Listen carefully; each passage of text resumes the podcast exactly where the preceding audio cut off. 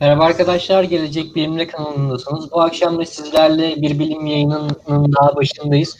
Bugünkü konumuz e, bilimsel metodoloji üzerine Elik Roth ile beraber yayınımızda bunu konuşacağız. Merhaba Elik Hocam, hoş geldiniz.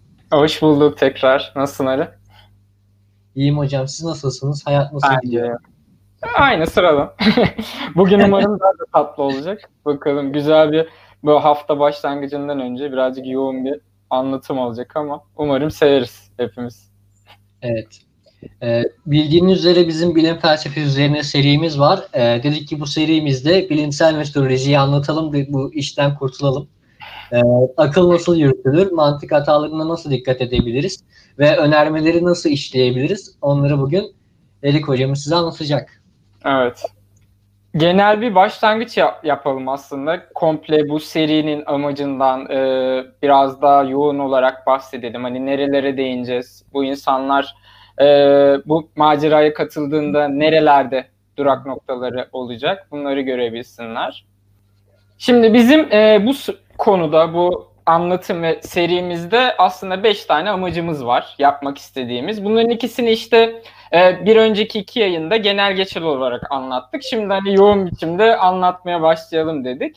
Şimdi bu yolculukta biz ne yapmaya çalışıyoruz? Birincisi bilimin kendisi üzerine bir refleksiyon yaparak onu anlamlandırmaya çalışıyoruz. Yani aslında basitçe bilim üzerine düşünüyoruz. Bilimin ve bilim nesnesinin varlığını tanımlamak ki özellikle bilim felsefesinin ve bilimin de bunu bilmesi gerekiyor. Yani öncelikle kendisi ne, ikincisi ne üzerine çalışıyor. Bunu da aslında burada görmeye çalışıyoruz. Üçüncüsü düşünce tarihinde ortaya çıkan düşünce metotlarını sınamak. Ya basitçe şunu düşünüyoruz. Ee, ilk zamanlarda nasıl bir bilimle karşı karşıyaydık? Şimdi ne yapıyoruz? Yani buradaki konu da bu. Dördüncüsü de öğretilenlerin üstüne giderek yeniden yorumlamak. Belki de hani bildiklerimiz ve bize öğretilenler yanlış da olabilir diyeceğiz ve kaynakları vererek tekrar bakacağız. Ve bunları yaparken de felsefe yapmaya çalışacağız basitçe.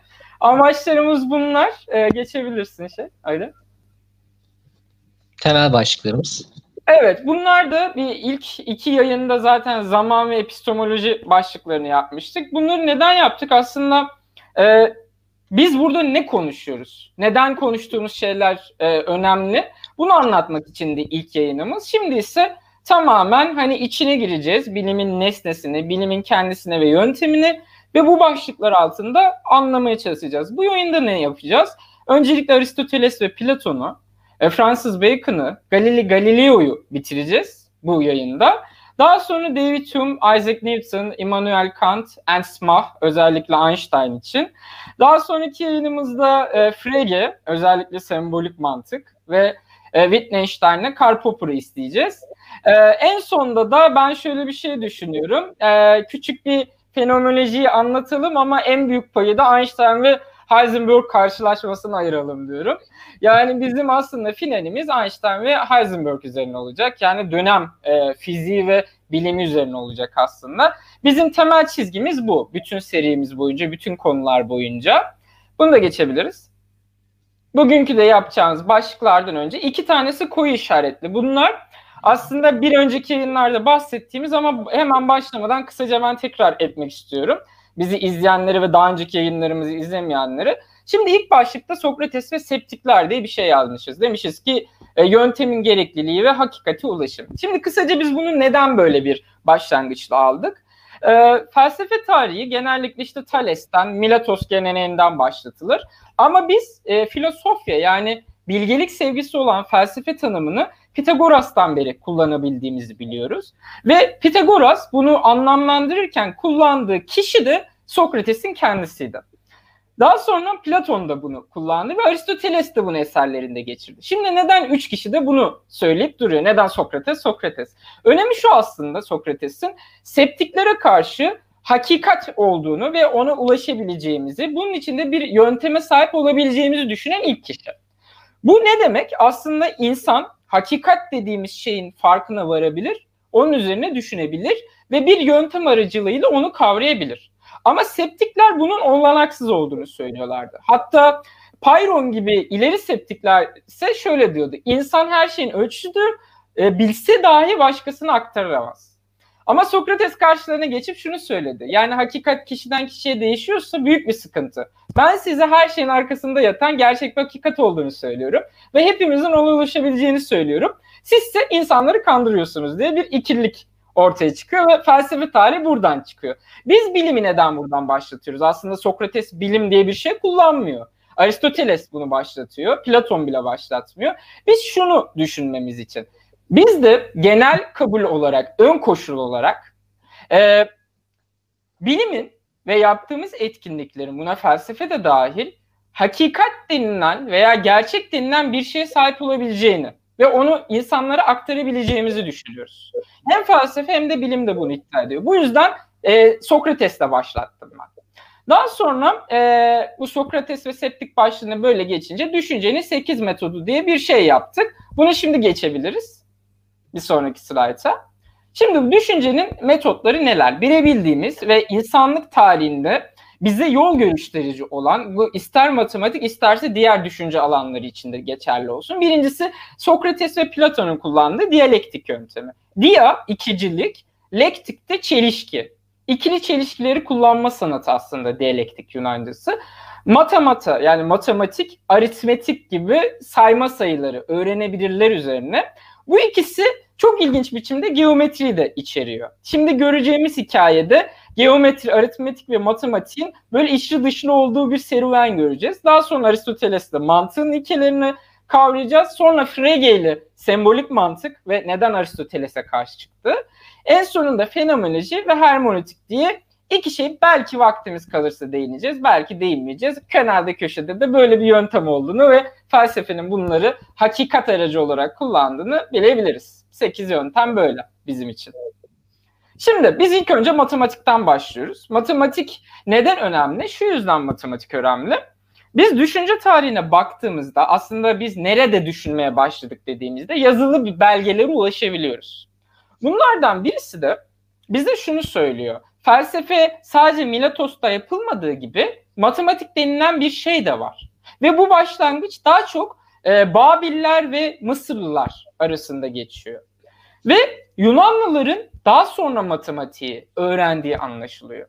Bunu belki ticaret, belki işte Helen istilası ve benzeri siyasi veya politik sebeplerle olabileceği ileri sürülüyor. Ama bize göre düşünürlerin bize anlattığı veya yazarların bize anlattığına göre matematiğin doğuşunun iki farklı noktası var. Yunanlılara daha sonradan geldiğini görüyoruz. Şimdi bizim kaynak olarak alabildiğimiz ilk şey de e, Liat Papyrus adı verilen ve İsa'dan önce 1850'li yıllarda yani 18 yıl önce İsa'dan öyle de düşünebiliriz. Ee, bir papyrus. Ee, daha sonra da Moskova papyrüsü diye geçiyor. Neden Moskova? Çünkü Moskova Müzesi'nde sergileniyor. Biz bunun kime ait olduğunu bilmediğimiz için basitçe böyle isimlendirmişiz. Şimdi ilk papyrus yani ulaşabildiğimiz ilk matematiği anlatan eser bizi matematiğin ne olduğunu ve nasıl anlatıldığını öğretme amacı gütüyor. Yani aslında matematiğin kendisi üzerine bir anlatıma sahip. İkinci parşömen ise, ikinci papyrus ise daha çok e, 25 tane matematik sorusunu içeriyor. Bunun 23'ü genel aritmetik, e, bir iki tanesi de geometri tarzı iki önemli ve farklı soru. Bunlardan birisi işte daire üzerine ve bundan da pi sayısını baz alarak ve daha çok pi sayısının belli bir basamağına kadar bilinebiliyor o zamanlar ve İnsanlar şunu söylüyor. Yazılı eser tarihinde matematiğin zirvesi, teorik zirvesi burası. Pi sayısı aslında diyorlar. Yani Yunanlılara gelmeden önce. Şimdi geçebiliriz istersen. Papyrus'u göreceğiz zaten. Tamamdır. Bu ilk bilebildiğimiz papyrus ve bunun da Afro e, Asy Asyatik dillerde yazıldığını ve bu dilin de İsa'dan önce 2000'li yıllara değin uzandığını bilebiliyoruz. Ve onun bir e, işte eskimiş bir parçası. İlk bilebildiğimiz matematik zaten üstündeki sembollerde anlatıldığı gibi e, bir matematik nedir anlatımı aslında. Geçebiliriz. Şimdi Mısır matematiğinin özellikleri demişiz hemen. E, Mısır matematiği öncelikle şundan başlıyor. Mısır'daki matematik yapma ihtiyacı Nil Nehri gibi, siyasi nedenler gibi, para alışverişi ve ticari alışveriş gibi aslında empirik yani duyusal verilerin ürünleriyle başlıyor. Yani biz iki tane buğday tanesi, bir tane ekmek tarzı deneyimsel şeylerle matematiği başlatıyoruz Mısır'da. Ve bilebildiğimiz ve bize anlatılan o papirüste de böyle kullanıldığı anlatılıyor. Ve bu yüzden de aslında biz soyut soyutlama yapamıyoruz bu matematik. Yani herhangi bir teorem, herhangi bir formül ve formül veremediğimiz için de bu formüllerin çıkarımını yani ispatını o, o dönem için kullanamıyoruz. Mısır'ın matematiğin özelliği iki, iki tane şey bu. Geçebiliriz. Şimdi Yunanlılara. Şimdi Yunanlılardaki matematik dediğim gibi Mısır'a e, Mısır'dan daha sonra geliyor ve bunun bilinebildiği e, en büyük e, varyasyon yani kaynağı şu olduğu söyleniyor. Perslerin milattan önce 600'lü yıllarda Orta Doğu'ya hakim olmaya başlamasıyla Perslerin Anadolu, Mısır ve Yunan coğrafyasının bir kısmındaki egemenliğiyle kendi halklar arasındaki iletişimle Yunan halkının Mısırlılar ve Orta Doğu Anadolularlaki etkileşimi. Yani halklar birbirleriyle etkileştikçe böyle bir yöntemin de olduğunu fark etmeye başlıyorlar. Ama bizimkiler durur mu Yunanlılar? Diyorlar ki matematiği biz nasıl kullanacağız arkadaş? Hani sadece Mısırlıların kullandığı gibi biz devlet için mi kullanacağız? Tabii hemen orada bir Pitagoras diye bir arkadaşımız çıkıyor ve o zaman e, en büyük iddia e, pi sayısından sonra 6. yüzyıla kadar gelmişiz artık 18. yüzyıldan 6. yüzyıla kadar 12 yüzyıl boyunca Pitagoras'ın öğretisi ekseninde kesirli sayıların yani irrasyonel sayıların e, pardon rasyonel sayıların varlığına sahip olmuşuz. Ve demişler ki Pitagoras öğretisi biz aslında her şeyin temelini ark arayışımıza, hakikat arayışımıza bu sayıları alacağız. Bu sayılar evrenin hakikati ve düşüncenin zeminini oluşturmaktadır diyorlar. Ve böyle yarı mistik, yarı tarikatvari bir kavrayışla felsefe yapmaya başlıyorlar. Bir daha geçebiliriz.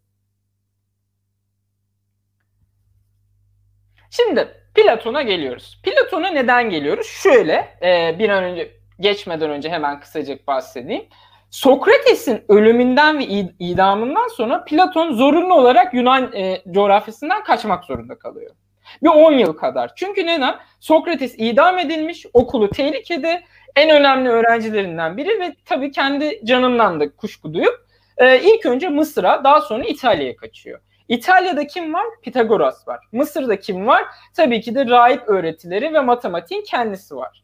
Şimdi Platon 10 yıl boyunca bu öğretilerle içli dışlı olmaya başlıyor ve Yunan coğrafyasına geri dönüyor. Şimdi geçebilirsin Ali. Biz bunun için Yunan matematiğinin Atina'da başladığını varsayıyoruz. Bunun da başlatıcısının akademiya olduğunu düşünüyoruz. Yani Platon'un okulunun kendisi. Şimdi burada komik de bir şey var. Ee, Pers ve Yunan savaşlarının kahramanlarından Akademios'un isminin verildiği söyleniyor akademiyaya. Ee, ve Platon Sicilya, İtalya ve Mısır seferlerinden sonra e, Sokrates'in ölümünden sonra e, Yunanistan'a geri dönerek bu okulu kuruyor artık Sokrates'in öğretilerinden çok kendi öğretilerini de yayma e, gücü hissediyor ve arzusu güdüyor. Şimdi bu, bu dönemde şöyle bir şey var. O dönemde matematik kelimesi çok değişik bir şey. Yani bizim aslında bildiğimiz ve ayırdığımız bu geometri, aritmetik ve matematik aslında o dönemde içli dışlı. Birinci içli dışlılık Mısır ve e, matematikte Mısır'da matematik ve aritmetikle oluyor. Neden dedim? Çünkü iki tane ekmek, bir tane buğday, işte iki tane balık. Bu tarz şeylerin hepsi aritmetik. Aritmetik sayma dizilimi. Bunun aslında matematik olduğunu düşünüyorlar. Ve her şeyin kapsamının matematik olduğunu düşünüyorlar. Aynı şekilde matematiğin geometri olduğunu da düşünüyorlar. Yani biz uzamla uğraşıyorsak, uzamın nesnesinin ürünüyle uğraşıyorsak yine aslında matematik yapıyoruz varsayımındalar. Ama biz şimdi modern dönemde biz buna geometri adını veriyoruz. Daha sonra Aristoteles de buradan eleştirerek birkaç laf atacak hatta Platon öğretilerinden. Bunu da geçebiliriz. Yani şunu kısaca özetleyeyim hemen. Mısır'dan sonra Yunanistan'a geldiğinde iki önemli şey var. Birincisi matematik genel kapsamlı geometri ve aritmetiği kapsayıcı temel bir e, uğraş. İkincisi de e, matematik soyutlanmaya çalışıyor. Ama özünde duyularımızda yani e, dünyanın içindeki yaşamla, ticaretle, e, işte alışverişle ilişkili bir şey. Ama biz şimdi matematik deyince tam olarak soyut bir şey diye düşünüyoruz. Burada da bir değişim var. Şimdi Platon'un matematiği rasyonel öğretisini giderek uzamdan ayrılması gerektiğini fikrini benimsedi demişiz. Neden? Bir ilk yayında zaman ve mekandan bahsederken şöyle bir tanım yapmıştık Platon öğretisinde. Platon zamanı iki farklı kavramla kuruyordu. Birisi Ayron, bir tanesi de Kronos'tu. Kronos değişen ve dönüşen şeylerin zamanıydı. Ayron da tamamen gerçekliğin ideleri zamanıydı.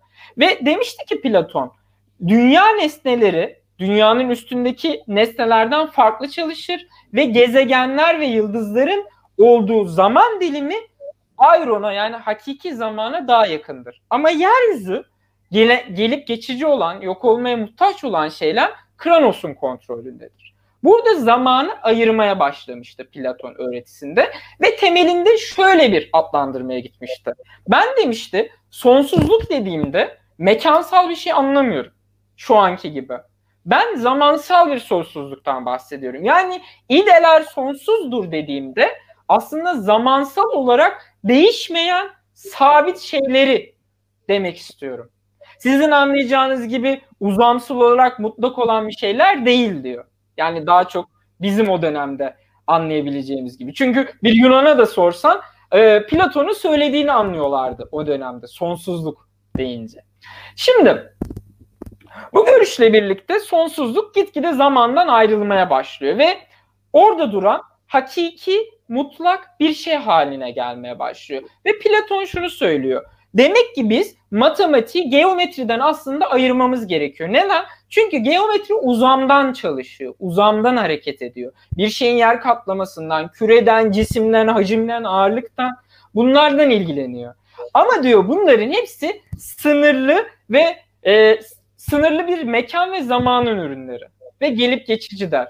Ve hakikatten pay alan şeyler. Biz neden bunların üzerinde vakit kaybedelim diyor. Kısa ve öz biçimde. Yani aslında o e, geometri bilmeyen giremez sözü.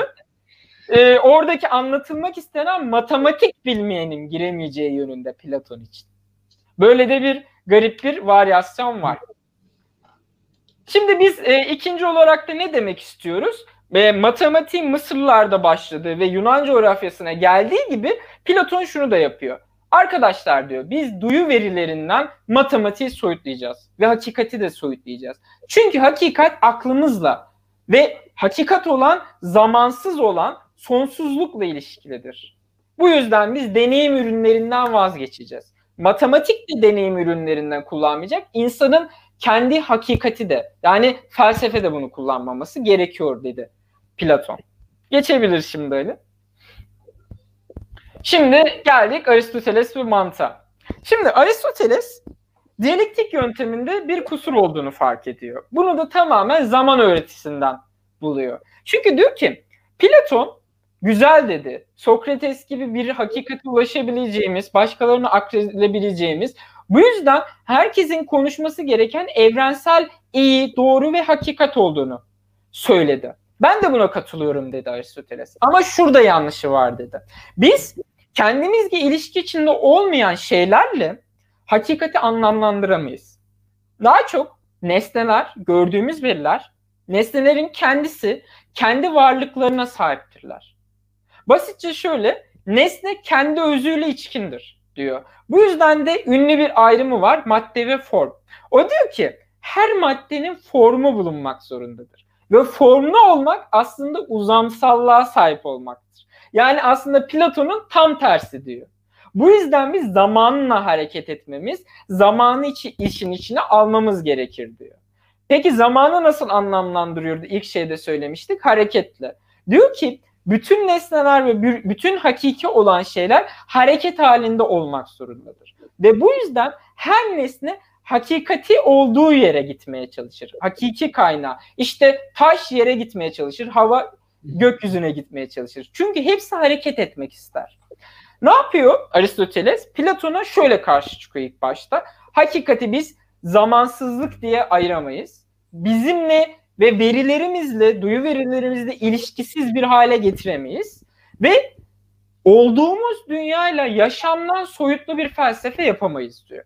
E diyor ki bunları yaptık. Aristoteles'in e, dediği gibi Platon'un hiç mi haklılığı yok? Evet de haklılığı var. O zaman biz bu haklılık payını alalım ve yeni bir yöntem ortaya koyalım. Buna da mantık diyoruz. Yani kendi söylemedi ama daha sonra biz buna mantık diyeceğiz. Şimdi geçebiliriz. Mantık Aristoteles için ve genel çapta iki şey aslında. Aristoteles'e göre kendi tanımlamasına göre aslında diyalektiğin kendisi. Yani diyalektik aslında böyle yapılır Platon'dan farklı olarak. Ama hakiki yöntem hala diyalektiktir ona göre.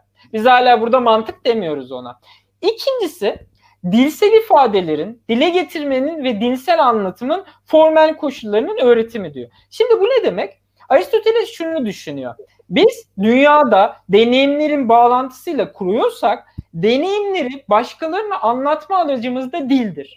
Yani biz mutlak olarak felsefede dili kullanmak zorundayız. Çünkü biz hakikati başkalarına aktarabilir dediğimizde çünkü en büyük ikinci problem buydu. Hakikat var dedik ve aktarabilir. Aktarma amacımız ne yazık ki kaçınılmaz olarak dildir diyor. Daha sonra işte Wittgenstein gibi insanlar dile dönüş dedikleri şeyi buradan başlatıyorlar aslında Aristoteles'in öğretisinden. Ama bizse daha sonradan ve şimdiki dersimizde şunu tanımını vereceğiz. Bize göre mantık ne demek? Bize göre akıl yürütmelerin çıkarımlarının denetlenmesi. Çıkarımı neden kırmızı içinde aldım? Çünkü daha sonra bunu anlatacağız. Bizim için çıkarım çok önemli bir kavram. Geçebiliriz.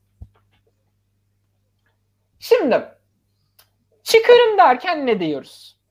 Akıl yürütme yapmamız gerektiğinden bahsediyoruz. Yani bir insan dile dönüşle, dille bir şeyler anlatmaya çalıştığında dil ve beyin arasındaki veya düşünce veya kavram arasındaki ilişki akıl yürütmedir. Ve Aristoteles şunu söylüyor. Başkasına yaparken bir çıkarım yaptığımızda, başkasına hakikati anlatırken en az iki düşünce arasında biz bu ilişkiyi kurarız.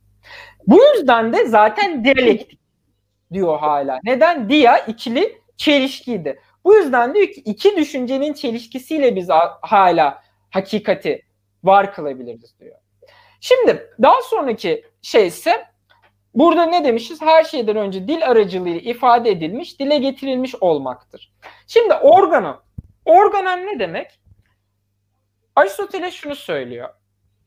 Tamam gelin biz Platon'un yanlışlıklarını serelim, ortaya koyalım ve yeni bir yöntem dile getirelim ve bunu yazılı hale getirelim. İşte bütün öğretilerini yazdığı şey organon. Yani aklın araçları diye çevirdiğimiz bir eser bütünlüğü aslında.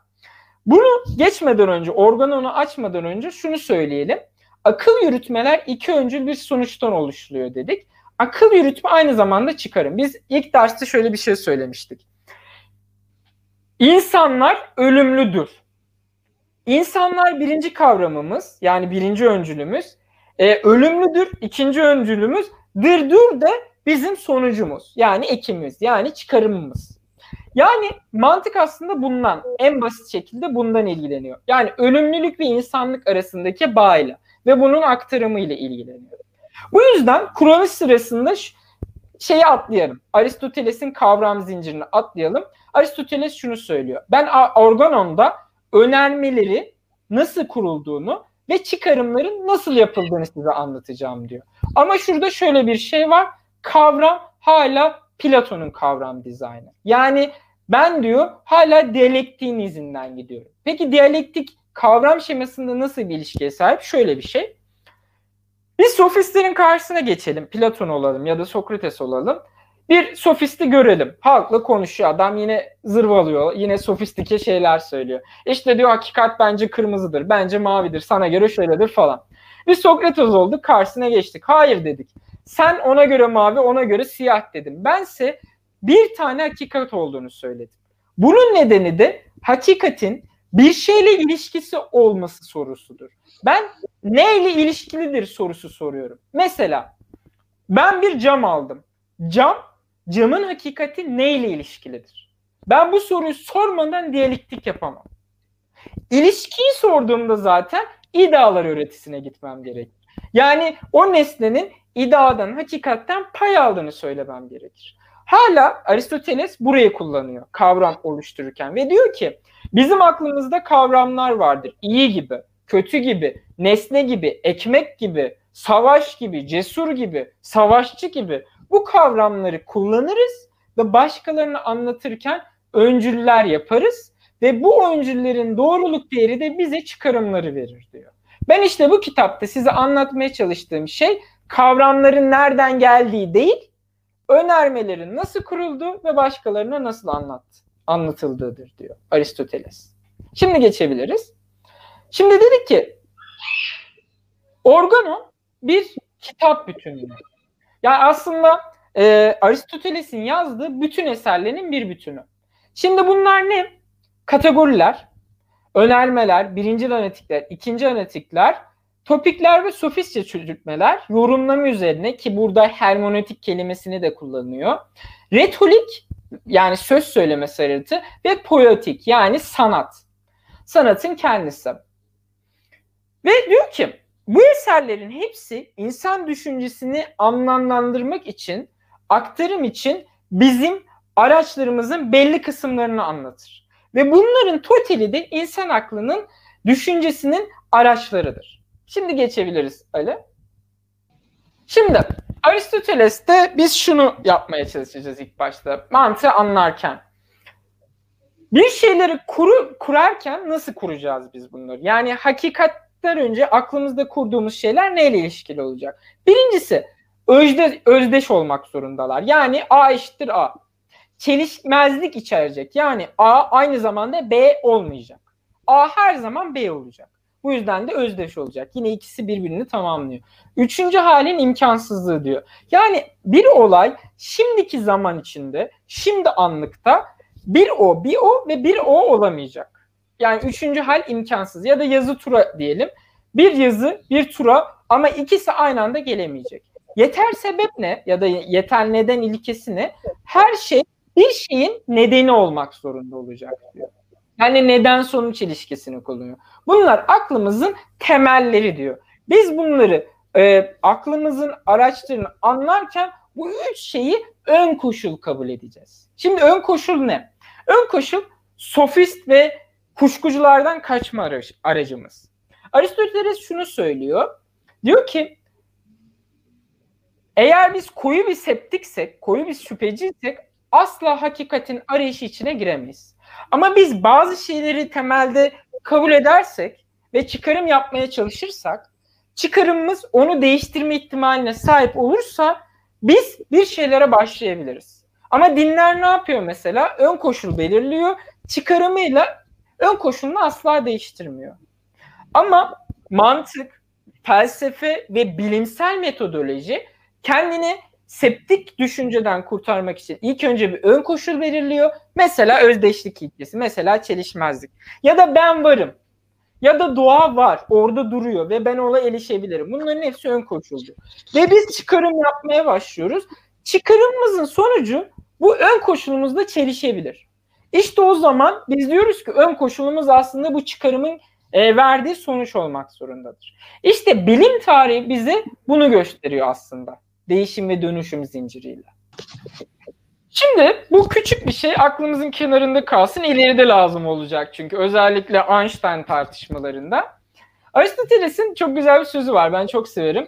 Diyor ki hemen buraya hızlıca bir bütün gibi okumak gerekiyor. Şimdi senin doğmuş olduğunu söylemek doğrudur değil mi diyor. Yani senin doğmuş olduğunu söyleyebilirim değil mi diyor. Karşısındaki de evet diyor.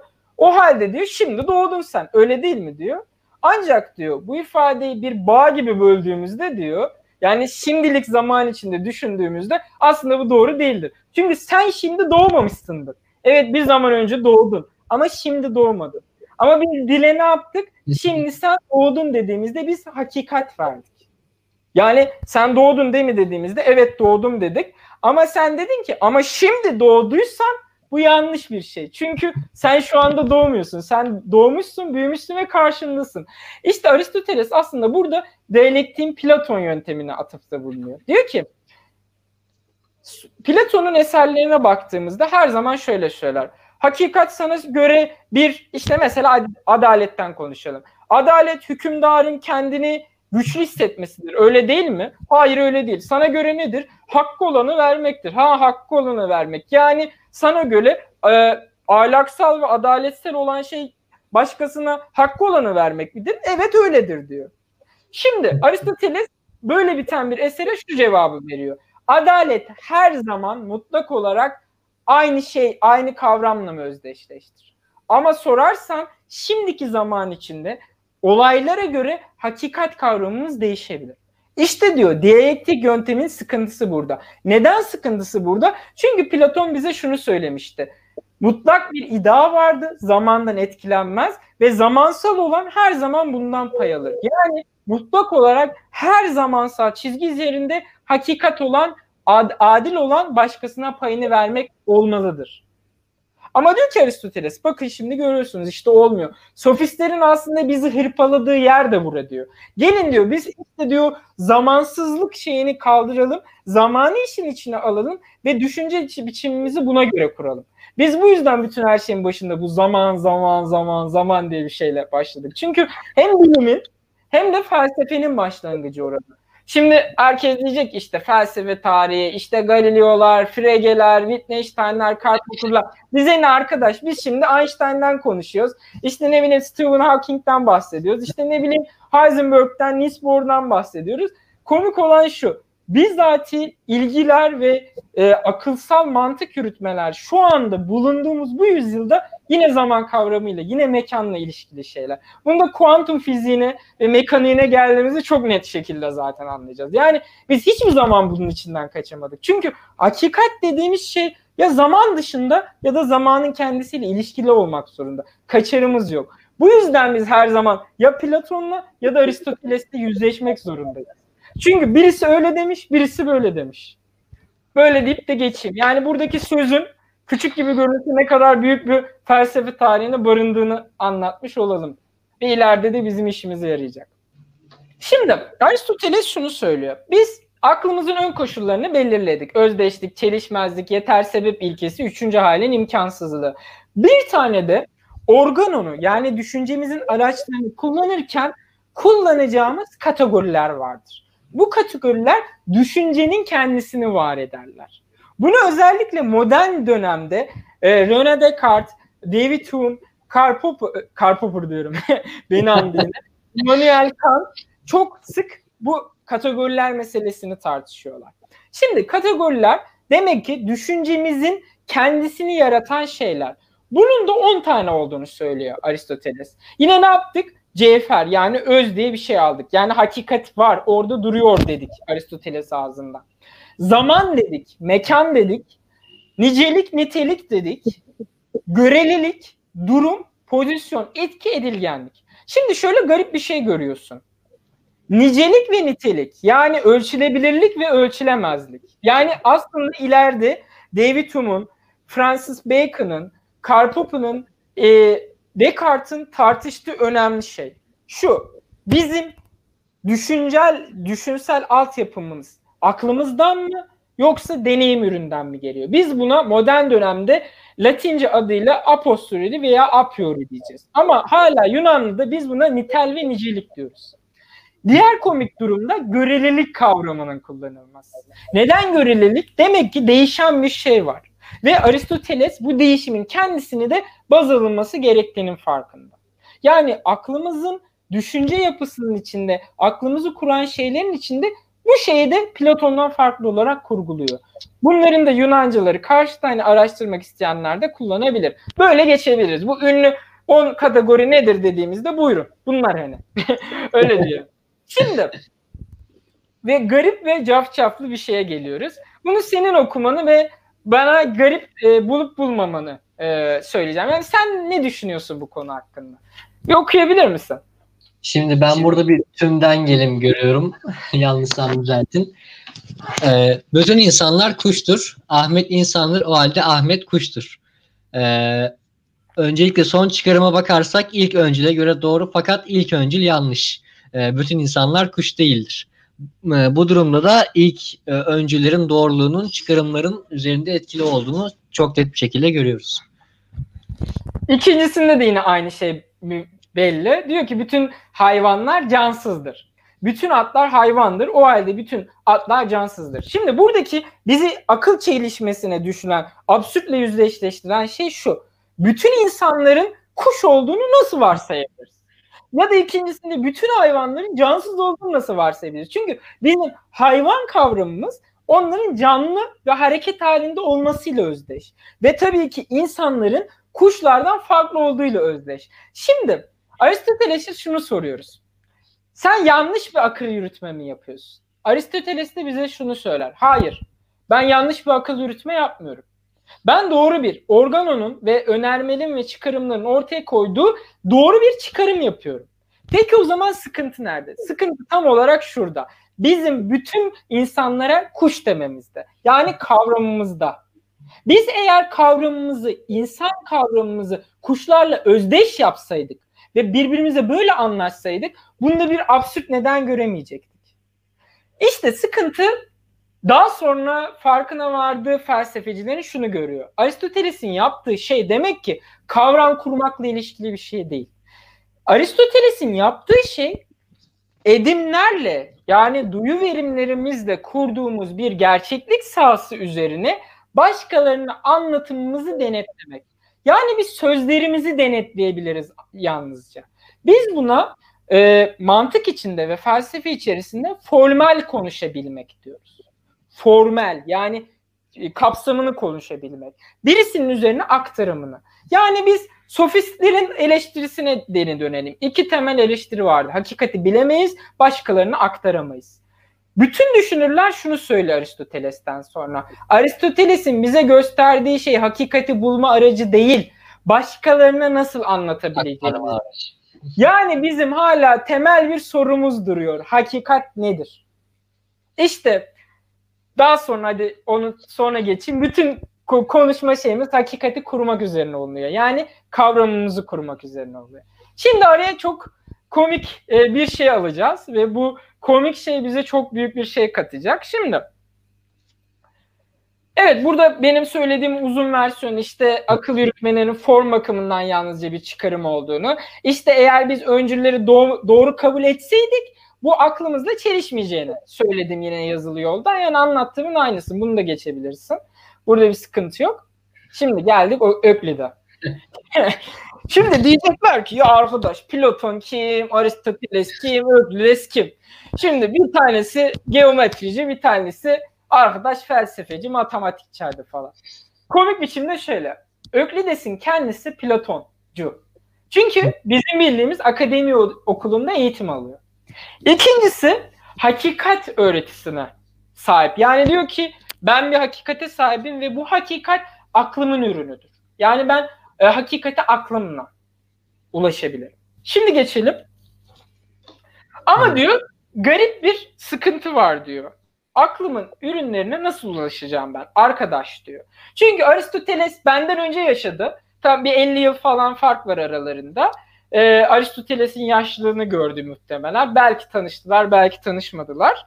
Çünkü Aristoteles de baş öğrencilerinden biriydi ama daha sonra e, Laikion'u kurdu Aristoteles. E, denklik gelmediğini akademiyada bilmiyoruz Oklides'te Aristoteles. Ama şunu biliyoruz. Öklides şunun farkında. Aristoteles diye bir temel vermeye çalıştı. Ve bu temel çıkarım, önerme yani dile nasıl geleceğiyle alakalıydı. Ben geometrinin yani o dönemde bilinen adıyla matematiğin temellerini bulmam gerekiyor. Çünkü demek ki Platon bir yerde hata yaptı bize Aristoteles'in gösterdiği gibi. Yani bizim temel sorunumuz şurada diyor. Boşluğun bir sınırı var mı? Uzam nesli olmadan var olabilir mi? Yani hakikat uzamın içinde mi? Kısa bir öz biçimde soru bu. Ve Öklides bunu düşünüyor ve bu düşüncelerini ön koşullar yapıyor. Tıpkı Aristoteles'in 10 kategorisi gibi. Ve Aristoteles'in çelişmezlik, üçüncü halin imkansız, özdeşlik ve yeter neden ilkesi gibi akıl ilkeleri. Şimdi göreceğiz ki geometriye yani onun o dönemdeki adıyla matematiğe temel vermeye çalışıyor. Şimdi geçebiliriz. Şimdi birinci şeyimiz şu. Yani bunu e, Aristoteles'e denk gelen şey ne?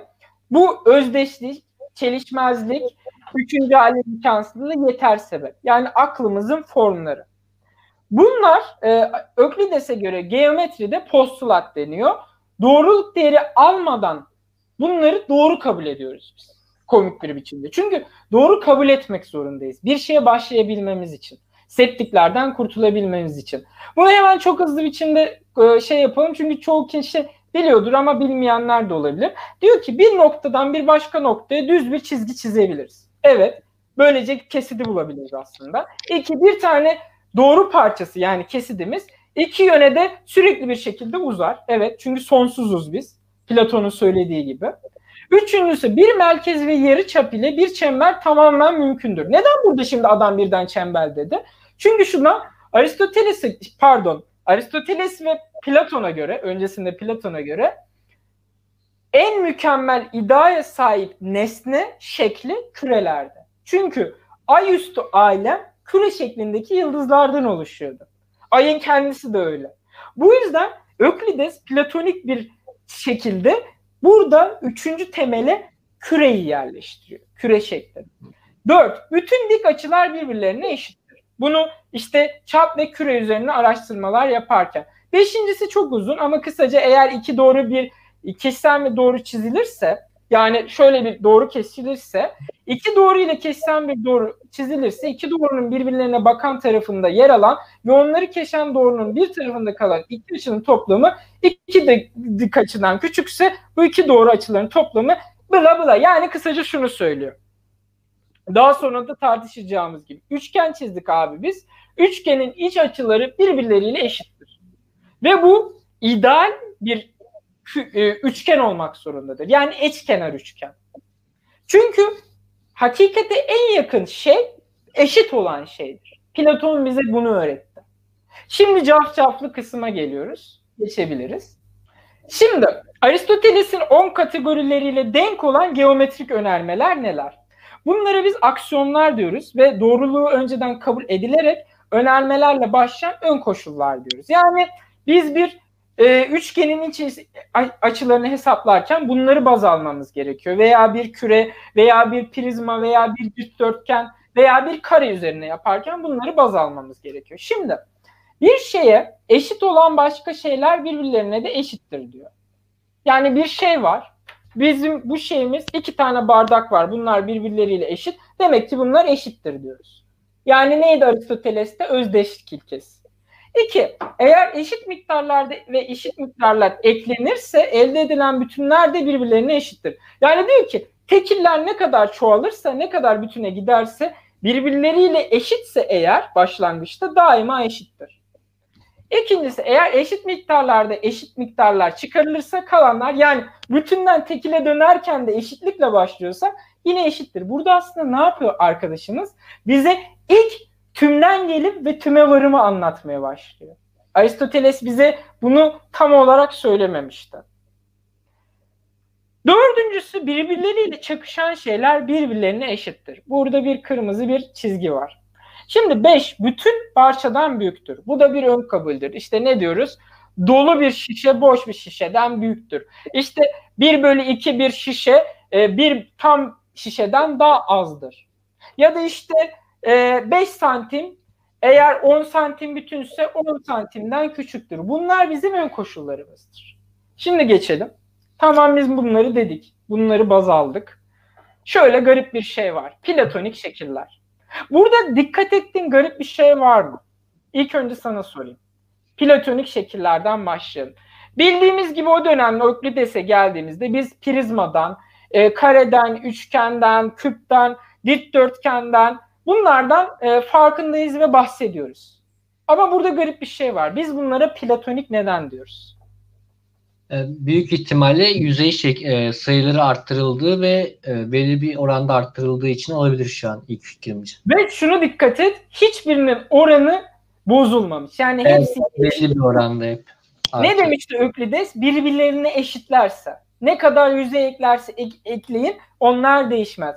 Burada Platon bize şunu söylüyor. Hakiki bir şekil, uzamsal bir şekil böyle görünmek zorundadır. Birbirlerine eşit olmak zorundadır. Ve Öklides de bunu baz aldı. her şey eşittir, her şey eşittir, her şey eşittir. Devamlı bunu söyledi. Ama geometri tarihi bize çok garip bir şey gösterdi. Şimdi geçelim. Bu da e, işte Öklides'in normal Yunanca e, bir metinden aldım ben bunu. İnternette de görünüyor. E, ya eşit olmak zorundalığının ispatı aslında. Ama biz üçgenin her zaman eşkenar olmak zorunda olmadığını anlıyoruz. Bir sonraya geçelim. Burada garip bir şey göreceğiz. Bu da üçgen. Bu da gözde eşkenar üçgen. Ama neden Öklides dışı dedik biz buna? Şimdi birazcık düşünmemiz gerekiyor. Çünkü bütün cafcaf buradan geliyor. Şimdi Gauss e, bize şunu öğretti. Dedi ki dedi ki arkadaş dedi tamam Öklides bize bir şeyler öğretti ama bize şunu söyledi. İki uzam uzam devamlı düz şeklindedir. Yani bir kağıt şeklindedir. Yani uzay bir kağıt şeklindedir bizim için. Ama diyor eğer uzayımız böyleyse o zaman işler değişir. Çünkü benim baz aldığım üçgen aynı şekilde yani mekanın zemini eğer düz değilse değişir. Ve bu değişimdeki üç üçgenin iç açıların toplamı 180 e, derece olmayabilir diyor.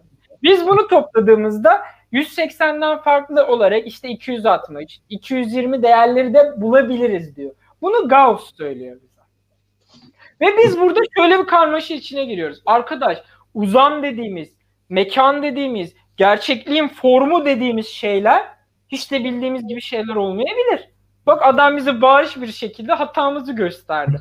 Tıpkı Aristoteles'in Platon'un yüzüne vurduğu gibi. Şimdi biz yine şöyle bir şey içine giriyoruz. Ne yapacağız biz? Demek ki biz hakikati bildiğimiz gibi aynı zamanda aktarmamızda da bir sıkıntı var hala. Yani biz her şeye tekrar başlayacağız. Şimdi modern dönemin 48 e, geçiyor herhalde. Zaten de az kalmış. Evet. Modern dönemi de yavaş yavaş geçeceğiz. Şimdi burada ne diyoruz biz? Aristoteles geometriyle ilgilendiğinde hacim, kütle ve nokta gibi nesnenin yani geometrik nesnelerin doğa bilimlerinin bir parçası olduğunu kabul ediyordu. Yani neydi? Ona göre matematik yapıyorsak doğa bilimi yapıyorduk.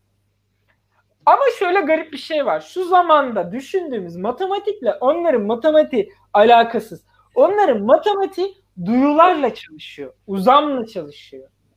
Yani birisi modern bir bilimci bize gelip her zaman şunu söylüyor. Bilimsel olan matematiksel olmak zorundadır. Biz de diyoruz ki evet haklısın ama senin anladığın matematik yanlış. İşte bunu Aristoteles'ten e, çok özür diliyorum. Einstein dönemine geldiğimizde çok bariz bir şekilde tartışacağız. Bilim gerçekten de matematiksel olmak zorunda mıdır? Hakikat ve bilimin matematikselleşmesi aslında bir risk olabilir mi? Deneyim sahasından soyutlanması bilimin bir risk olabilir mi?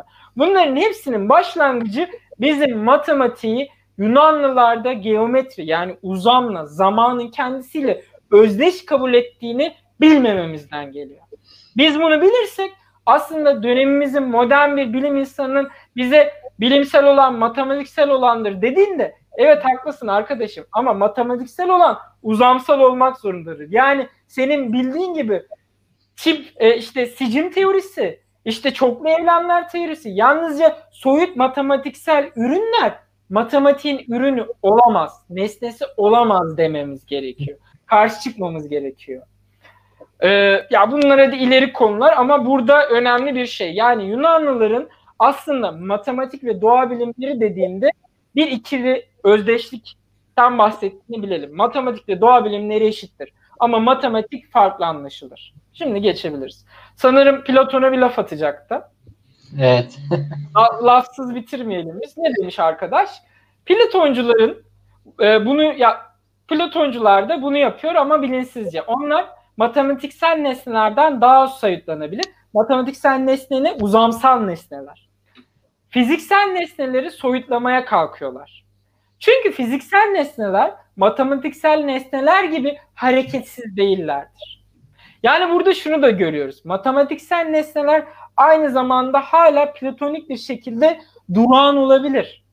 Ama biz gerçek çıkarımlarımızı, gerçek matematik ve bilim arayışımızı e, zamanın içindeki organonda anlattığı o öncül ve çıkarımdan bahsettiği mantıkla yapmak zorundayız. Yani basitçe bilim mantıkla çalışmak zorundadır.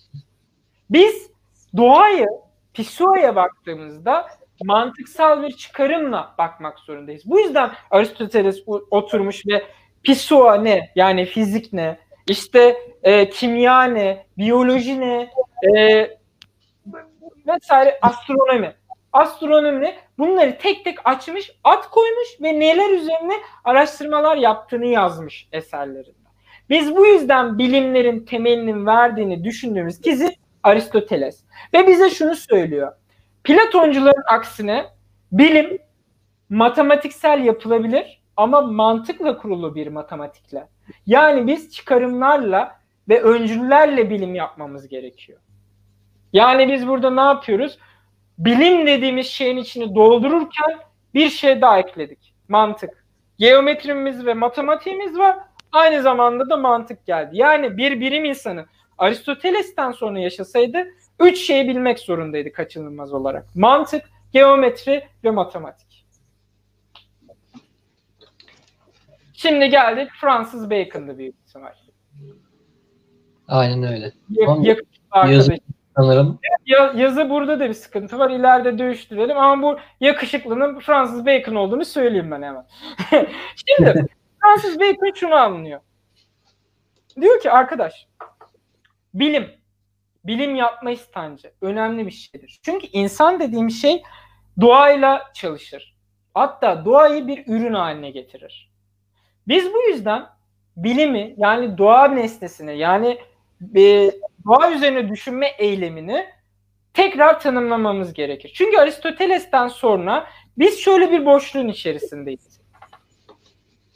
Hakikat nedir? Biz buna yöntemcik nereden ulaşabiliriz? Çünkü ne, ne yapmıştık? Aristoteles'te şunu görmüştük. İşte bütün insanlar kuştur gibi. Kavramlarımızı nasıl oluşturduğumuzdan hala haberdar değiliz. Francis Bacon şunu söylüyor. Gelin biz yöntemimizden önce aklımızın o kavramlarını nasıl e, oluşturduğumuzla düşünmeye başlayalım. İlk önce kavram şematiği yaratalım. Kavramları nasıl ortaya koyduğumuzu belirleyelim. Daha sonra da hangi yöntemin doğru olduğuna karar veririz diyor Fransız Bacon. Şimdi geçelim buraya da. Şimdi bu yüzden de atıf yaparak Aristoteles'i yani bu boşluğu ben dolduracağım arkadaş sen kavramla başlamadın ben kavramla başlayacağım diye kendi eserine netince e, noyum organum yani yeni organon yani yeni araçlar adını veriyor ve bu yapıtında da öncelikle şunu söylüyor. Hatalı akıl yürütmelerin kaynaklarına sahibiz. Çünkü insanın aklı birçok yanlış akıl yürütmeye meyillidir. Bizim ilk nedenimiz yani bu akıl yürütmelerdeki hatalarımızın kaynağı da zihnimizin putlarıdır. Yani zihnimizde bazı şeyler var ve biz bunları saf düşünce biçiminde olabilmek için kırmamız gerekir. Bunlar nedir? Birincisi soy putları. Yani diyor ki bizim zihinsel ön yargılarımız var. İşte herkes bilebilir ya da bilemez. İşte insan hakikat her şeyin ölçüsü olabilir ama bu ölçü insan olabilir veya ölçü yoktur. Bunların hepsi bir soy putudur. Yani zihnimizin ön koşulları. İkincisi alışkanlıklarımız. Yani deneyimlerimiz aslında. Yanılgılarımız. Yani bunu Descartes da daha sonra bize söyleyecek. Sonra çarşı putları, soyut ve anlamları muğlak sözcükler. Yani bize şunu söylüyor. Biz bir şeyi tekil olarak tamam bu budur dedikten sonra bunu soyuta vurduğumuzda da yanlış yaparız. Çünkü birçok hata bu ilişki zincirinde meydana çıkabilir. Buna da çarşı putları diyoruz biz. Daha sonra bilgile, e, bilgilere kulluk diye bir şey söylüyor. Bu da ne demek? Aslında bilgi sözcüğüyle alakalı. Yani bizim bilgi sözcüğümüz hatalı diyor. Biz de buna tiyatro putusu diyoruz. Yani bilgimiz hatalıdır ve biz eski bilgi kavramıyla konuşursak hata yaparız. Ve bunu yeni organonda kendisi yazmaya başlıyor. Arkadaş bu budur, bu budur, bu budur. Yani şunu yapmaya çalışıyor aslında. Tümden gelin nedir? Tüme varım nedir? Ve bilim hangi metotla çalışmak zorundadır? Temel eserinde bunu anlamlandırmaya çalışıyor. Geçebiliriz şimdi. Hemen bunu anlatayım çünkü soru cevabımız da olacak herhalde. Kaç dakikamız kaldı? Hmm, ka- dakikamız da kalmadı. Artık bir 15 dakika daha ilet- e, uzatabiliriz. Evet, öyle yaparız. Şimdi burada şunu dikkat etmemiz lazım. Bilimsel yöntem ve bilimsel nesnenin gerçekliğine yönelik kuşkular başlamıştır. Bu neydi? Aristoteles kavramsal olarak bize bir boşluk açtı. Ve bunun yanında şöyle bir şey var. Francis Bacon kimlerden önce yaşıyor? Birincisi Galileo'dan sonra yaşıyor. Çok özür dilerim. Önce yaşıyor dedim. Sonra yaşıyor. Galileo'dan sonra yaşıyor. Ve bize şunu gösteriyor. Diyor ki e, Aristoteles'in hakikati diye öğrettiği astronomi aslında yanlış. Çünkü hareket dediğimiz, hareket öğretileri dediğimiz ve biz buna bilim diyoruz o dönemlerde ve Öklides'in de daha sonradan yanlışlandığı gibi geometri de yanlış şeyler içeriyor. Biz o zaman Aristoteles öğretileriyle ortaya çıkan bu şeyleri tekrar anlamlandırmak zorundayız. Bunların en büyük şeylerinden birisi de Kopernik devrimi. Yani Bathlemius geometrisi, geometri diyorum, astronomisinin yıkılarak dünyayı zemine aldığı yeni dizaynla birlikte Francis Bacon aslında düşünüyor. Diyor ki bakın diyor çok büyük bir paradigma var burada. Biz artık artık dünya olarak merkezde değiliz. Biz artık Aristoteles'in dediği gibi çıkarımlarla hakikate ulaşamıyoruz ve Öklides'in söylediği gibi de uzamı tanımlayamıyoruz. Her şeyi baştan düşünmemiz lazım arkadaş diyor. İşte bu karmaşa onu aslında düşünmeye sevk ediyor. Bu yüzden de diyor ki eğer biz bir şeyin çelişkisiyle e, karşılaşırsak bütün her şeyi çöpe atmamız gerekir. Yani bir hipotez e, çelişkisiyle karşılaşırsa o yıkılır. O yanlışlanır diyor. Geçebiliriz. Tüm olgusal durumlarla belirlenmeli ve tekil olanlar değillemelerine yönelik deneyler yapılmalıdır. Şimdi burada durdum. Burada ne dedi? Değil, dene, deneyler ve olgular. Şimdi bize organonda, yeni organonda e, Francis Bacon şunu söylüyor. Arkadaşlar diyor, biz düşüncemize tikellerden başlayalım. Yani tekil olan şeylerden. Ve biz bunları soyutlamaya başlayalım. Tamam bizim metodumuz bu. İkinci soru şu. O zaman tikel nesneyi nereden alacağız? Deneyim ürününden. Yani sıcak dediğimiz şeyden. Yani biz işte orada duruyor dediğimiz şeyden. Bunları biz nesne kabul edeceğiz. Tikel kabul edeceğiz ve bunlardan başlayacağız. Bunun için de biz bunlara deney yapacağız. Şimdi büyük büyük ihtimal herkes şunu söyleyecek. Modern dönemin başla, başlaması deney ve gözlemden başlıyor. Çok çok çok çok önceleri deney ve gözlem kullanılıyordu. Ve biz bunu hala bilim diyorduk. Demek ki modern bilimin tanımı deney ve gözlem değil. Bunu bir aklımıza yazalım. İkincisi şu, Francis Bacon tam tersine yapılanların tersine akılsal soyutlamalar değil, bilimin temelinin önermeler ve akıl yürütmelerin, çıkarımların direkt olarak duyular olduğunu söylüyor bize. Yani Aristoteles'e birazcık baş kaldırıyor. Aristoteles diyor biz o kadar soyut şeyleri hala deneyimlerden alıp da akılsal bir şeyler yapmayalım. Biz direkt olarak deneyimlerimizle konuşalım. Ve biz buna bilim diyelim diyor. Bunu da geçebiliriz. Geldik Galileo'ya. Galileo e, hemen hızlıca geçelim. Çünkü önemli bir şey öğretiyor bize. Bunu da Galileo'yu da fazla anlatamayacağız ama bunu e, zaten Einstein'da birçok defa anlatacağız. Özellikle görelilik ilkesinde. Oraya saklayayım biraz daha. Tekrar geçebilirsin. Geometrinin e, Galileo'nun matematik ve geometriye kattığı en büyük şey hareket kuramı. Yani eylemsizlik prensibi. Şöyle söylüyor bize. Durmakta olan bir cismin durmaya devam etmesini anlamak çok zor değildir. Basitçe eğer biz bir şeye e, e, bir cisme kuvvet uyguluyorsak bu cisim duruyorsa hareket etmeye yani hareketini devam ettirmeye eğer duruyorsa da e, hareketi başlatmaya devam eder. Veya tersine söyleyelim. Bir cisim eğer kendisiyle özdeş bir biçimde e, hareket etmeye başlıyorsa sonsuz hızda gitmez. Eşit hızda gider. Şimdi Galileo bunu neden söylemek zorunda kalıyor? Çünkü Aristoteles bize şöyle bir şey söylüyor. Bütün nesneler doğasına göre hareket eder. Ama Galileo şunu söylüyor. Bütün nesneler bunu yapmıyor. Kuvvete uğramayan nesneler bunu yapıyor. Yani kuvvet diye bir kavram ortaya çıkarıyor bilimimize bize.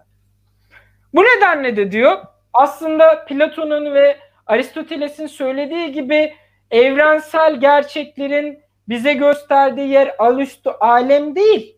Ya ve onların hareketleri olan dairesel hareketler değil. Düz doğrusal harekettir diyor. İşte bu çok büyük bir şey. Ee, bizim geometrimize ve matematiğimize ve bilimin kendisine de yaptı. Ve bunların hepsini aslında sarkaçlar, işte ne bileyim basit deney gözlemleri, işte pizza kuresi deneyi, iki şeyi aynı anda atmak gibi. İki şeyi atıyor. Bir bakıyor ki iki şey aslında bir şeyden dolayı farklı düşüyor. Neden? Buna işte hava diyor. Ama diyor ben aynı şeyi e, mutlak olarak havasız bir ortamda atarsam aslında eşit miktarda düşerler. Tamam diyor aynı şey üzerinde e, düşünelim. Yani bir nesne attığımızda hızlanıyor mu yoksa eşit bir miktarda mı gidiyor? Galileo şunu söylüyor. Hızlanıyor. Bir şekilde hızlanıyor. Neden? Çünkü kuvvet alıyor. Ne demiştik? Eğer hareket halindeyse harekete devam eder. Ama bu hareket eğer uzak bir mesafedense hızlanmaya başlar. Galileo bize şöyle bir şey söylüyor. İki doğru alalım. Bir doğrumuz şu, bir doğrumuz da bu. Bir doğruyu ters çevirelim. Buradan atalım büyük olanı. Hızlı hareket eder. Şimdi küçük olanı şöyle yapalım ve buradan atalım. Diğerine göre yavaş hareket eder. Bunun nedeni nedir? Tamamen mesafedir. Mesafe varsa hızlanma vardır. Bu kimi aklımızı çağrıştırıyor? Einstein'ın kendisine. Ne demişti? Hareket ve zaman. Hareket ve zaman. Çünkü düşünün, düşüncenin zemini bunlarla kurulu olmaya başlıyor. Biz bunları hızlı geçiyoruz. Çünkü Galileo'nun bize bir şeyler anlattığı bu önemli yerleri de aklımızda tutarım. Daha sonraki konuşmalarımızda artık vaktimiz kalmadı. Orada bahsederim ben. İşte burada e, hızlanmanın nedeni nedir dediğimizde momentum diyoruz vesaire vesaire. İşte kütle ve zaman e, hızın çarpımı momentumu veriyor vesaire vesaire. Burayı da geçebiliriz. Şimdi burada bitiriyoruz e, bugünkü sohbetimizi. Burada ne öğretiyoruz? Diyoruz ki bilimsel bir deneyde deneysel verilerin ortaya çıkması hakkında konuşmaya çalıştık. Yani deneysel şey duyu verilerimizle mi aklımızla mı sınırlıdır? Eğer aklımızsa aklımızlaysa yani Öklides, Aristoteles ve Platon gibi ise bizim onlar yöntem diye verdiğimiz şeylerle bulduğumuz bilimin nesneleri neler? Kısaca hemen bahsedelim. Platon'la ise soyut nesneler. Yani yalnızca aklımızın deneyim sahasının dışındaki veriler bizim bilim nesneleri, nesnemiz. Aristoteles'e göre ne? Çıkarımlar. Yani doğanın kendilerini ama önceden kabul ettiğimiz kavramların ürünü. Geometri ne? Öklides'in söylediği gibi biraz platonik, biraz Aristoteles vari uzamsal olan şeyler. Biz bunları yöntemle çıktı olarak bilimin nesneleri dedik. Bilim bunlar üzerine çalışır dedik arkadaş. Daha sonra e, Galileo Galilei ve e, Francis Bacon geldi ve bize şunu söyledi. Deneyle başlarsak, gözlem verileriyle başlarsak ne olur? Onlar da bize şunu söyledi. Gözlem verileriyle de biz aslında bir şeyler düşünebiliriz. Demek ki elimizde iki tane şey var. Biz bilimi hem akıl yürütmelerle, saf akıl yürütmelerle bulabiliriz ve buna bilim diyebiliriz. Şimdi biz buna matematik ve geometri diyoruz aslında. Bir de Galileo Galilei ve Francis Bacon gibi e, deney ve gözlemin verileri. Modern döneme daha yakın bir biçimde. E, böyle bir şey söyleyebiliriz ve bilimin nesnesi bunu kabul edilebilir. Bütün sohbetimizde bunu yapmaya çalıştık ve bilimin nesnesi üzerine bir şeyler konuşmaya çalıştık. Yani bilimin nesnesi akılsal çıkarımlardır. Bilimin nesnesi deney verileridir. Bilimin nesnesi uzay ve zamanda yer kaplayan uzamsal şeylerdir. Biz bunu söyledik. Elimizde üç tane veri var bu konuşmamızda. Daha sonra felsefe tarihinde, bilim tarihinde tartıştığımız bütün konular bu üç referans temelinde gerçekleşiyor. Daha sonra Frege geliyor işte Aristoteles'in mantığını biz biraz daha matematiksel yani deneyimsel bir şekilde anlayabiliriz diyor. Aristoteles mantığını modernleştirmeye çalışıyor. Sonra işte Raynen, e, Rayman geliyor. E, Einstein'ın da kullandığı Öklides dışı geometriyi yaratmaya çalışıyor. Daha sonra işte geliyor başkaları e, Einstein gibi, Newton gibi fiziği yeniden adlandırmaya başlıyor. Doğayı yani yeniden adlandırmaya başlıyor. Ve en sonunda Einstein ve Heisenberg ve Niels Bohr bunları alıp kendilerine göre yeniden bir mekanik yani hareket sahası bize ortaya koyuyor. Bütün konuştuğumuz şeyler anlattığımız bu üç referans çizgisi üzerinde. Biz bir sonraki şeyde daha yoğun konuşmaya başlayacağız. İşte akıl kavramlarımız nasıl kullanılır, bilimin nesnesi nasıl kullanılır falan diyeceğiz. Ama hep bunların üzerinde konuşacağız aslında. Böylece hemen basitçe şey yapayım, çok uzatmayayım, sorulara geçebiliriz hele. David Hume'da diğer yayınlarımız artık. Hı hı. Bakalım neler gelmiş. En başa e, gittim. Şimdi teşekkür etmişler. Konuyu baştan işleyen yoktu demişler. Teşekkür etmişler bize. Bakalım. Bilim Yunan'da başlamıştır yorumu gelmiş. Daha tartışacağız. Daha bilim bitmedi. Bakalım nelerden başlamış neler son bulmuş. Hemen sona gelmedik daha. Evet. Eric Ross kimdir arkadaşlar demiş. Aa, ben de bilmiyorum. Bakalım göreceğiz artık. Ben kimim acaba? Bakalım. Benim arkadaşım iyi yayınlar demiş. Teşekkür ederim ona. Bir ara sanat felsefesine girelim e, şeklinde istek gelmiş. Önce bilim felsefesini bitirelim. Başlamışken. Sonra yayını gizlemeyeceksiniz mi, gizleyeceksiniz mi bir tartışması olmuş. Bir hafta sonra yayını açacağız arkadaşlar. Şimdi kesmesi, kırpması, bekleme yerlerini falan olacak. Ondan sonra tam bir hafta sonra da aynı gün yayına veriliyor. O zaman da istediğiniz kadar izleyebiliyorsunuz. Ama sanırım yayın, yayından sonra bir günlük bir müddet var herhalde kapanmasıyla alakalı. Öyle bir şey görmüştüm. Ya unutabiliyoruz arada. Oluyor böyle şey. İnsan olarak bilmek ister demiş Yavuz Hocam. Aristoteles'in başlangıç cümlesi. Evet. evet. E, fizik eserindeki. Evet. Ya da metafizikti, metafizikte. Metafizikti. Bacon'ın öncesi olarak e, Avrupa'da empirik yöntemin doğmasına ön ayak olan Regin Bacon vardı böyle. Evet, o da çok önemli. İşte orada şey de vardı. İşte o usturası dediğimiz Okamlı William o da vardı ama e, yani çok konu uzayacak ve bizim ne yazık ki her yayında bir saatlik bir dilimimiz var. Biz de ne yaptık? Bunları bir kişi de toparlamaya çalıştık aslında. Böyle bir affınıza sığınalım diyoruz artık. Yapacak bir şey yok. Yoksa haklısın. Sen de çok haklısın. Ama Fransız Bacon'ı da çoğu insan hani atlıyor. Bunu da e, evet. es geçmeyelim diyeyim ben yani. Emir işlerden bir soru gelmiş. Bakalım. Bilimsel olarak bilimsel olan matematiksel olan tarzı bir cümle kurulmuştu. Matematik profesörü olan Ali Nesin bizlere bir söyleşisinde matematik bilim değildir demişti. Acaba burada ya e, burada bağ ya da çelişki söz konusu mu? Ya çelişki dediğimizde Aristot e, Aristot gibi bir Aristoteles gibi konuşamadım. bir çelişkiden bahsediyoruz bilmiyorum ama ben de o kanıdayım. Hani matematik bir bilim bilim değildir diyebilir miyiz? Yöntemdir diyebiliriz. Bilimsel bir yöntemdir ama ben matematikselleşen bir nesnenin bilim içinde olmaması gerektiğini düşünüyorum. Yani bilimin nesnesi ki bütün sohbetimizin nedeni bu ve nesne dediğimiz kavram çok böyle işte bütün tartışmamızın asıl noktası bence de matematiksel olmamak zorunda. Yani duyu verilerimizden, dünyadan, deney ve gözlemden soyut olmamak zorunda.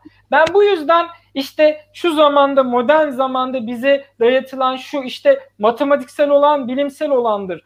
Savına şöyle bir yorum yapıyorum. Hangi matematiksel olan? Yani bizim bahsettiğimiz bu ilk başlangıçtaki matematiksel olansa evet ben uzamsal olan, deneyimsel olan, çıkarımlarla dile getirebilen bir nesnenin matematiksel bir nesne olduğunu düşünüyorum. Ali Nesil hocamız gibi.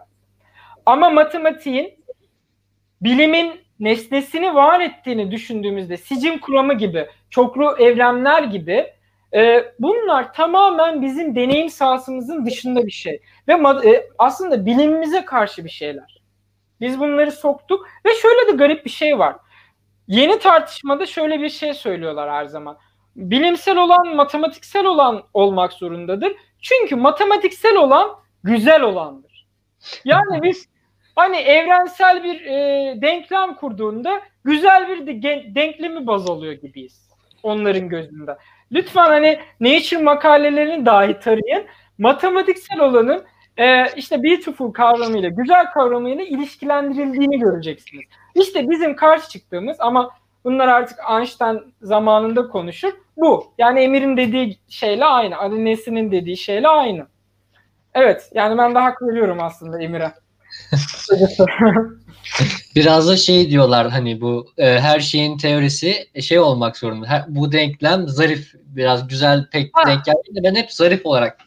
Ya şimdi öyle mi olmak zorunda? Bakalım tartışacağız. Biz bütün bu şey yani aslında şöyle de bir sıkıntı var.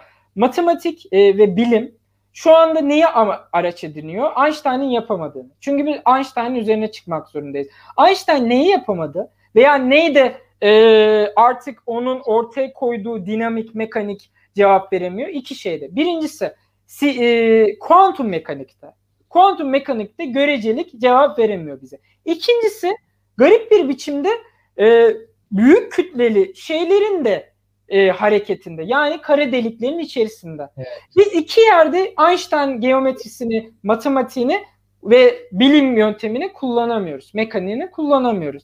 Şimdi insanlar modern bilim insanları şunu yapmaya çalışıyorlar. Biz Einstein'e geçeceksek yeni bir şeyler ortaya koymamız gerekiyor.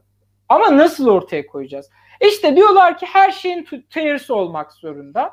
Everything's theory. İşte biz bunu getireceğiz. Diyeceğiz ki hem e, kuantum mekanikle hem de görelilikle birlikte bir şey yapacağız. Bunu da nereden yapabiliriz? Matematiksel olanla. Soyut bir şeyle yapmak zorundayız. Güzel, estetik, yalın olanla mı acaba? Şimdi biz burada bütün cevabımızda aradığımız şeyin de yanlış olduğu sonucuna varacağız aslında kendimiz içimizde. Yani biz her şeyin teorisini aramamamız gerekiyor. Bu yüzden Einstein bulamamıştı. Einstein kuantum mekaniğini anlamadığı için değil, tersine çok iyi anlamıştı bence. Ve getirdiği eleştiriler de bir bir bakıma doğruydu. Ve e, Heisenberg'ün buna verdiği cevaplar da bir bakıma doğruydu. Bizim yanlışımız şu da modern bilimin ve bilim felsefeci olarak aradığımız şey estetik olmak zorunda değil ve matematiksel olmak zorunda değil. Yalın, soyut bir matematiksellikten bahsediyorum. Evet. Var mı başka sorumuz? Burası tam klip olmayacak. Bakalım. Burada ilginç bir kendine göre tanım yapmış. Hakikat kavramı sadece düşünen insanların kendini tatmin etmesi için oluşturulduğu bir kavramdır. Bakacak olursak felsefe de öyle. evet aslında haklı. Yani hakikat kavramı üzerinde de ben şüpheliyim ve modern e, felsefeciler de şüpheli. Biz yani orada duran, orada bizi bekleyen bir hakikatin olmadığını düşünüyoruz. İşte benim bu yüzyılda bilim felsefecisi olarak yapmaya çalıştığım şey şu ömrümün yettiği bakımından. Einstein ne yapmaya çalışıyordu? Her şeyin teorisi. İşte mekanikle, kuantum mekaniğiyle, e, göreliliği birleştirmeye çalışıyordu. Benim amacım ne? Tam olarak bu. Orada duran bir hakikat yerine değişen ve dönüşen bir hakikat kavramını alıp yani deneyimimizle, dünya içinde olmaklığımızla ilişkili bir gerçeklik kavramımızı alıp buna bilimle entegre etmek. Ve bilimle entegre ettiğimizde aslında Einstein'ın e, cevap veremediği ve kuantum üzerine düşündüğümüz her şeye yeni bir bakış açısı getirebileceğimizi düşünüyorum ben. Benim ömrüm yettiğinde de yapabildiğim şey hem Emir'inin hem de kadim tarihin söylediği şey aslında. Yani hem hakikat diye bize verilen şeyin orada sabit olarak durmadığı ve bizim onu aramadığımızı alacağım. Hem de matematiksel olanın yanlış anlaşıldığı sonucunu alacağım ve bunu yeniden kurgulayıp ortaya sereceğim. İşte biz bunu aslında hermonetik yani yorumlama diyoruz.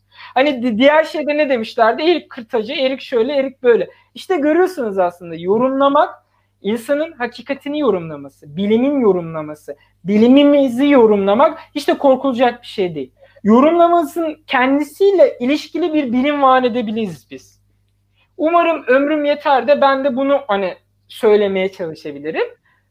Yani iki kişiye de hak veriyorum bu yüzden. Evet yani aslında e, hakikati orada durul, durduğunu varsayan filozofların gözünde anlamsız bir uğraş içerisindeyiz. Ama bizim yaptığımız Heidegger'le birlikte söylediğimiz şey bunun yanlış oldu aslında.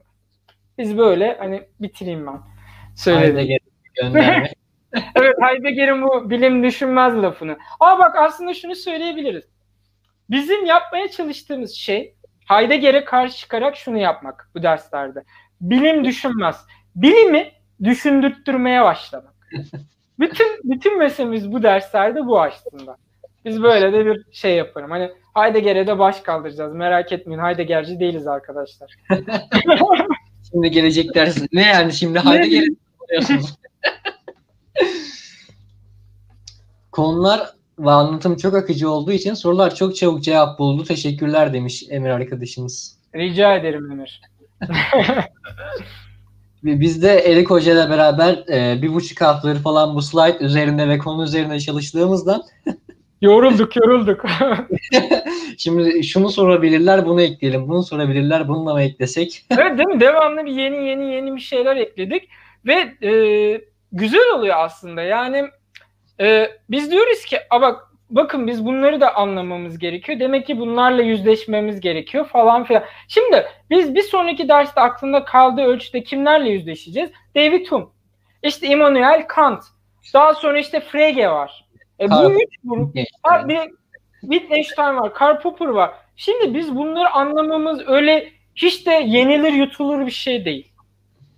Yani gerçekten zor yapmaya çalıştığımız şey. Ama bir bakacağız ve göreceğiz ki temelimizde aldığımız bütün bu tartışmalarıyla e, orantılı ve ilişkili. Yani hiç kimse Karl Popper çıkıp da kardeşim yeni bir şey attım ben yanlışlanabilirlik demeyecek. Ya da Frege kardeşim ben modern mantık yapıyorum deyip de ortaya çıkmayacak. Hepsi tarihin referansıyla bize gösterilen bir şey. Yani felsefecilerin bazı kesimin söylediği gibi biz tarihten yılın, bilim ve felsefe tarihinden yayılın bir şey yapamıyoruz. Biz her zaman başta söylediğimiz gibi bir problem görüyoruz. Bu problem işte bilimin, modern bilimin çıkarıldığı işte bir problem olsun. Ne diyelim? E, kuantum mekaniği ve e, Einstein mekaniği bir yerde birleşebilir mi? Sorunumuz bu olsun. Sorunumuz için bir kavram silsilesine bakmak için tarihe gitmemiz gerekir. Tarih bize bir şeyler gösterir. En sonunda bizim elimizde bazı veriler vardır. Biz bunları yeniden anlamlandırırız ve yeniden bir şey söyleriz. Alın size felsefenin kendisi aslında.